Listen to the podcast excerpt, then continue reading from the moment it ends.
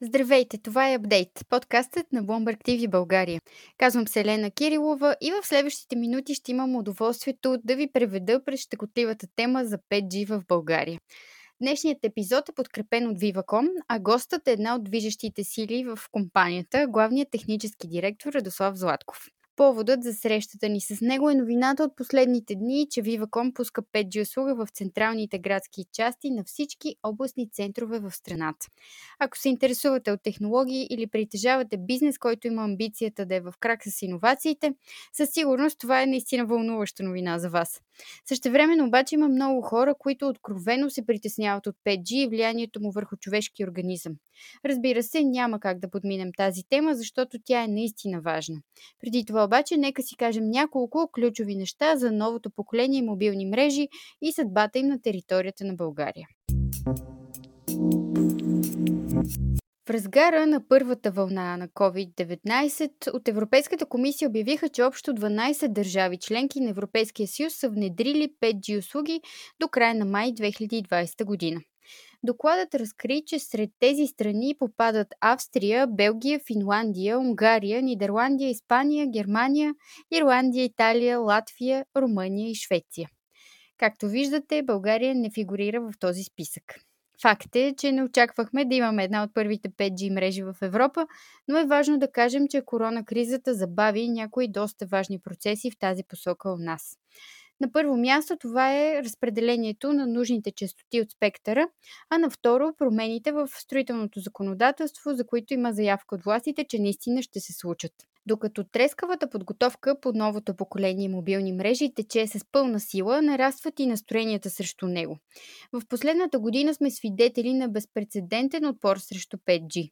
Голяма част от онези, които са против идеята, смятат, че новите мрежи са наистина опасни за здравето. Разбира се, здравето на човека трябва да е приоритет номер едно – тази седмица доктор Марин Пенков, който е началник на клиниката по образна диагностика в болница Свети Иван Рилски, се опита да успокои обществото и каза, че няма ясно доказана опасност за здравето заради 5G технологията. Той определи твърдението, че има връзка между тази технология и коронавируса като наистина абсурдно. Тази и още важни теми за новите мрежи ще обсъдим с днешния ми събеседник само след секунди.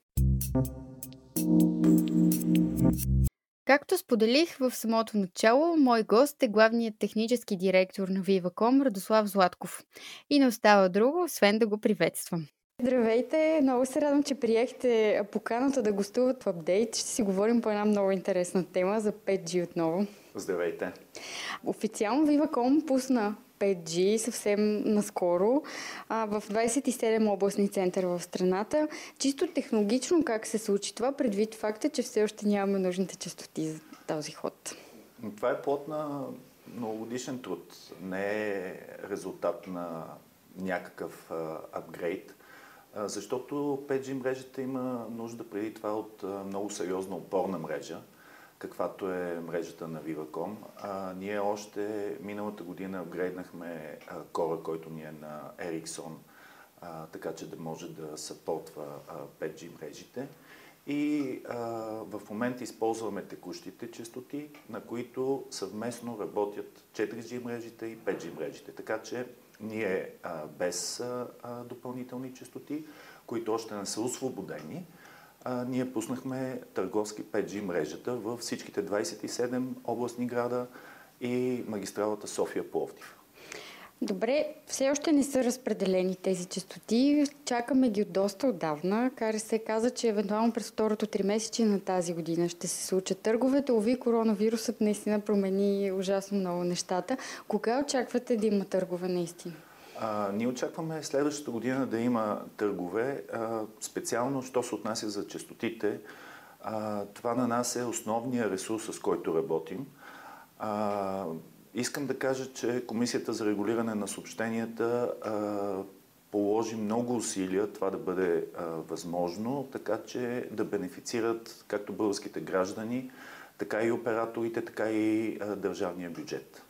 Говореше се, че евентуално ще имаме 5G през 2021. Кога очаквате да се случи това наистина, да видим финализирани тези а, 5G мрежи предвид забавянето с толкова а, месеци? Те няма да бъдат финализирани 2021. А, мрежите се развиват а, по един а, традиционен начин и то това се случва от първо поколение мрежи, през второ, трето, четвърто. Първо се почва с покритието. След покритието вече започва разширението на трафичните а, възможности на мрежата и се повишават а, скоростите, но това става поетапно и за това вече наистина са необходими а, новите частоти. А колко време отне целият процес до сега, за да пуснете 5G през 4G, 4G частотите по-скоро? Повече от две години.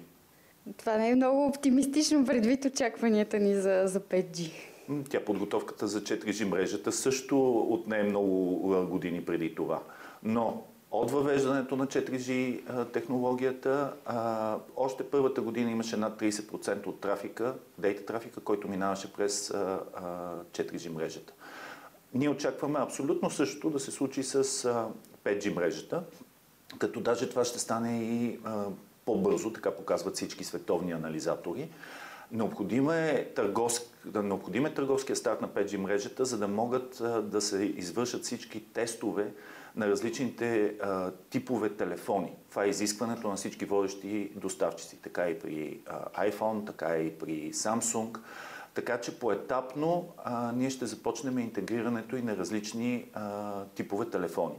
Да, стартирахте с Huawei P40 Pro. Какво наложи това партньорство с Huawei и всъщност лесно ли се случи? Те бяха най-бързи и най-гъвкави в случая. Но всяка компания си има своите вътрешни правила и процеси и, както казах, трябва да има търговски, търговска мрежа, за да бъдат интегрирани различните типове телефони. Друг много ключов въпрос, свързан с 5G, у нас специално е строителното законодателство. Имаме ли развитие по този казус, след като толкова време се говореше по него и Министерството даде заявка, че наистина ще се променят нещата? А, значи там а, има известно развитие, но най-важното е да видим как реално погледнато промените ще бъдат въведени на практика все още е рано да се каже, не мога да го коментирам, но има желание за подобрение, защото при нас режим е много строг. Всяка промяна изисква промяна после на документацията. А, така че има желание да видим на практика какво ще се случи. По отношение на санитарните зони, още веднъж в България са едни от най-строгите. Ние сме в топ 5 на Европа. Така че а, хората трябва да се чувстват а, защитени, Българското законодателство а, го прави. А, държавните институции ни проверяват. Ние сме най-проверяваните. А, тук много, много интересен е въпросът дали това се случва с всички други по-малки а, оператори, но това го оставям на институциите.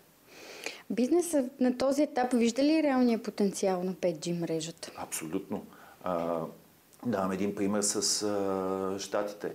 А, те вярват, че 5G технологията ще подпомогне много други а, бизнеси. Има а, подобна директива и на Европейския съюз. Средствата, които ще бъдат отпуснати за подпомагане а, на резултатите от пандемията, голяма част от тях ще бъдат насочени към цифровизация.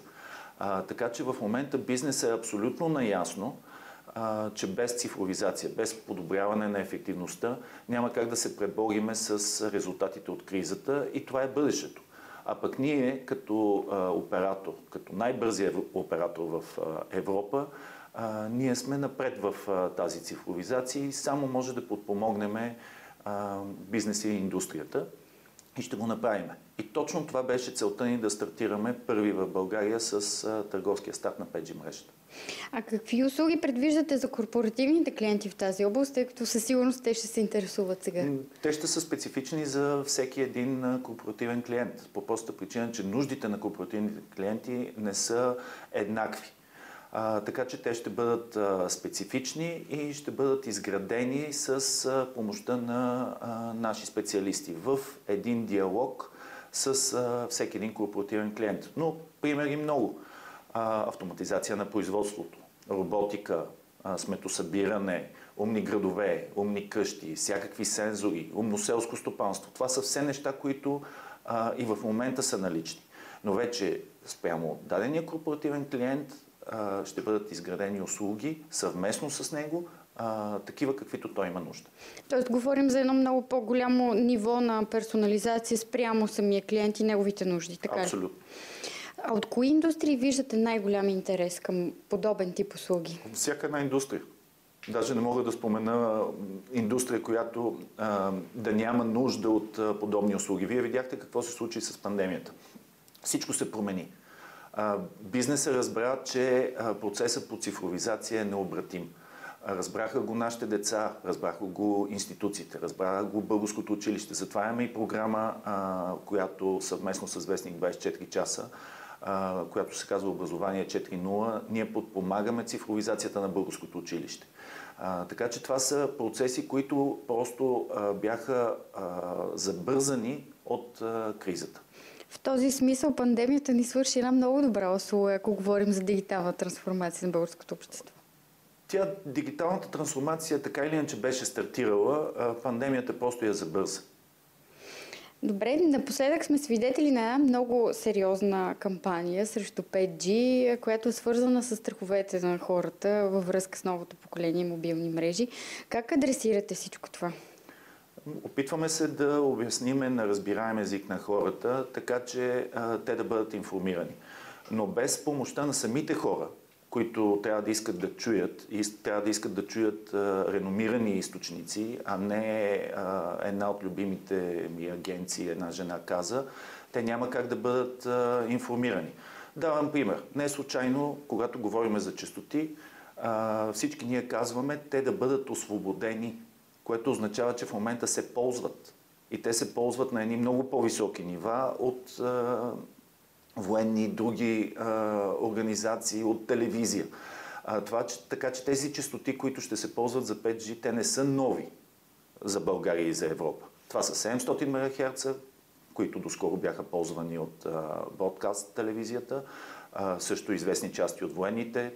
3,6 ГГц също се ползват а, за различни подобни нужди. Wi-Fi рутерите работят на съвсем близка частота до тях. Така че тези частоти не са нови. А, въпросът е, че а, хората не са информирани и се притесняват. Какъв е начинът да се справим с това? Една мащабна информационна кампания ли би помогнала?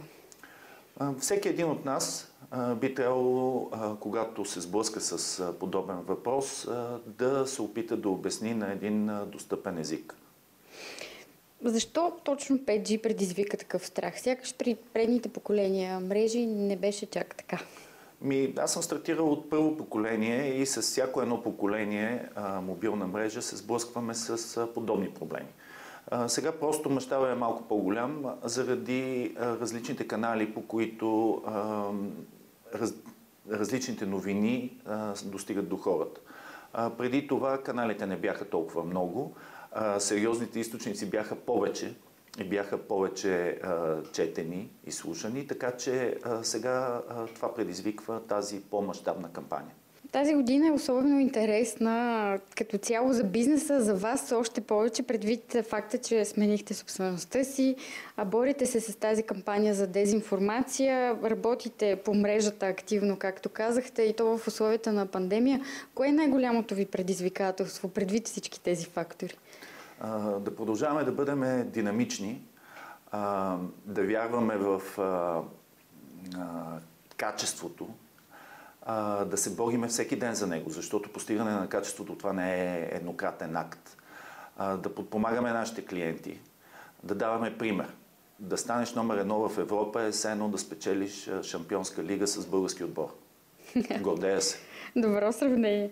А как очаквате да се отрази тази година и всички тези проблеми, с които се сблъсква цялата индустрия на финансовите ви резултати? Е, при всички положения а, те ще бъдат повлияни по простата причина, че при всички положения нали, туризма повлия много. В момента кризата влияе много на различни бизнеси но ние се опитваме чрез инвестициите и чрез нашата гъвковост да адресираме тези проблеми. И поне за сега се справяме много добре. Това показа и покупката на компанията. Бяхме оценени много високо.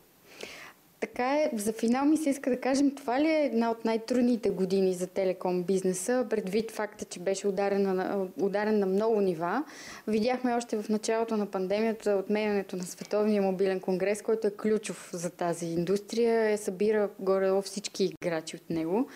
А, уви, там трябваше да се случат важни неща, важни срещи, те не се състояха. А какво предстои? О, предстои още по-голяма динамика. Дали е най-трудната година? За повече от 24 години в бизнеса, всяка следваща година е по-трудна. Така че следващата ще е още по-интересна. Нека да не бъде трудна, нека да а, кажем, че ще бъде още по-интересна. Вие готови ли сте за тези предизвикателства? Абсолютно. Както казах, подготовката, тя, а, това не е еднократен акт, еднократно действие. Ние се готвим. Те първо предстоят още много позитивни изненади за нашите клиенти. Чудесно, благодаря за това интервю. И аз благодаря. В заключение трябва да кажем, че 5G мрежата е естествената еволюция на този вид технологии и ние трябва да подхождаме към нея толкова внимателно, колкото сме го правили и с предходните мрежи. Предстоят важни дни у нас, както по отношение на разпределянето на частотите, така и по нужните промени в законодателството. Разбира се, ще следя какво се случва и на здравния фронт, защото темата е наистина важна за всички ни. Споменавайки здравето, няма как да не ви поканя на следващата онлайн дискусия с името Tech of Tomorrow, която провеждаме с Investor BG. Този път фокусът пада именно върху здравеопазването и технологиите, които ни подават ръка в него. Както споменах, събитието е дигитално, разбира се, от мерки за сигурност. Ако ви е любопитно, ще можете да го гледате в сайта InvestorBG, както и в Facebook страницата на медията. Това беше 15-ти епизод на Update Podcast. Слушайте ни в големите платформи или не търсете в bloombergtv.bg и InvestorBG. Определено имате избор. Аз съм Елена Кирилова и оставам на штрек за интереси и новини за 5G. Чао от мен и до скоро!